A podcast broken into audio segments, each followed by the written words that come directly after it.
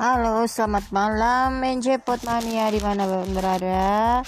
Uh, eh, NJ malam ini mau cerita sedikit tentang read aloud. Apa sih read aloud? Read aloud artinya membaca nyaring.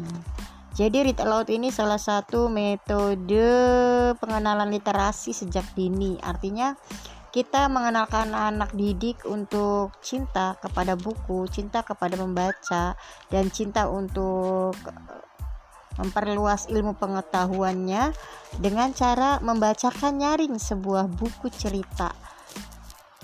Karena ini adalah upaya literasi dini, maka kita upayakan bahwa targetnya adalah anak-anak atau e, bisa jadi ini um, bisa anak kandung sendiri, bisa keponakan, bisa adik-adik atau bisa juga siswa-siswi kita di sekolah.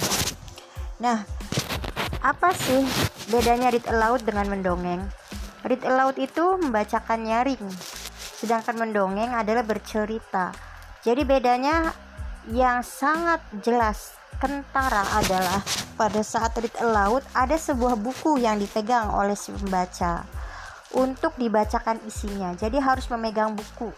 Ada buku sumber, ada buku, ada yang dibacakan bukunya ini bisa ya dalam bentuk buku yang e, cetakan bisa juga buku yang elektronik atau e-book atau bisa juga baca bacaan-bacaan lainnya berupa poster dan lain-lain tetapi yang jelas ada satu sumber yang dipegang oleh si pembaca aloud untuk dibacakan secara nyaring kepada anak-anak bedanya dengan dongeng adalah kalau dongeng itu si penceritanya ini bercerita tanpa memegang sumbernya langsung. Jadi dia menceritakan kisah di luar kepala. Dia menceritakan kisahnya secara hafalan.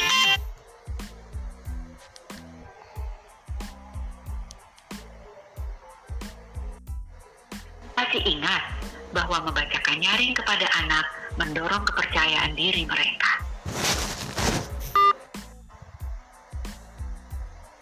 Nah, Demikian adalah suara dari Ibu Rusi Setiawan yang selalu mengingatkan kita-kita untuk membacakan nyaring setiap hari kepada anak-anak kita.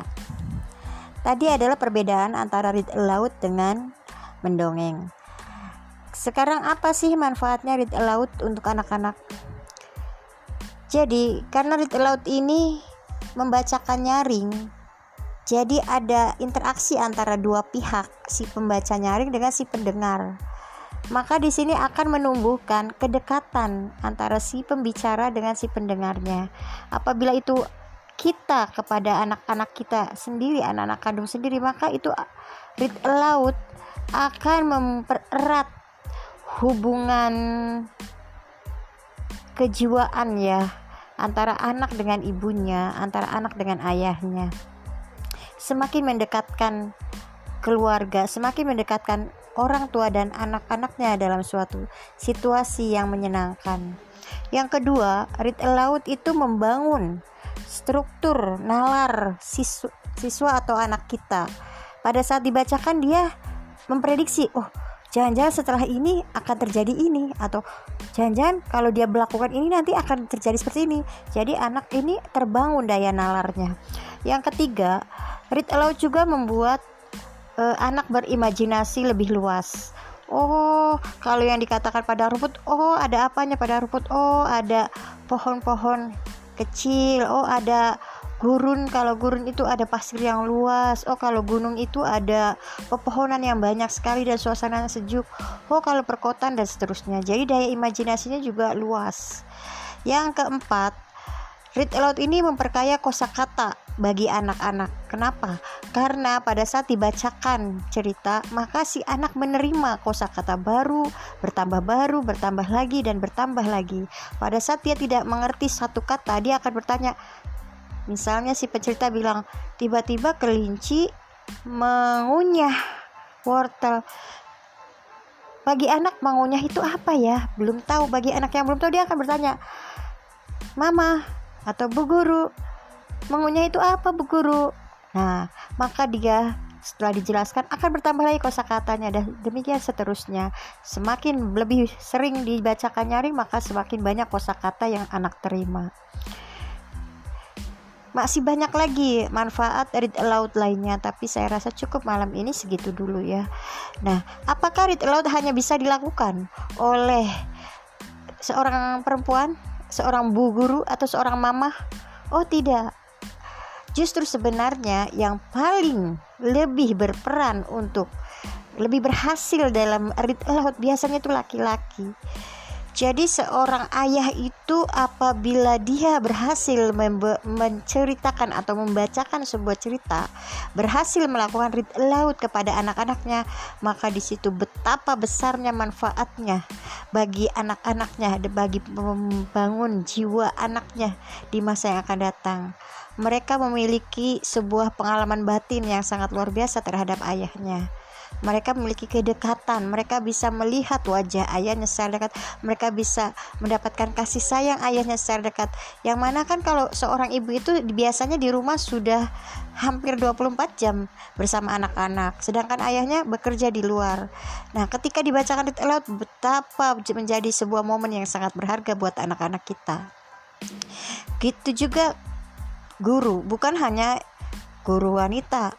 Guru laki-laki pun akan lebih berhasil dalam uh, membacakan nyaring. Kenapa? Karena biasanya suara seorang pria itu bisa lebih mencapai anak yang lebih banyak lagi dibandingkan seorang wanita.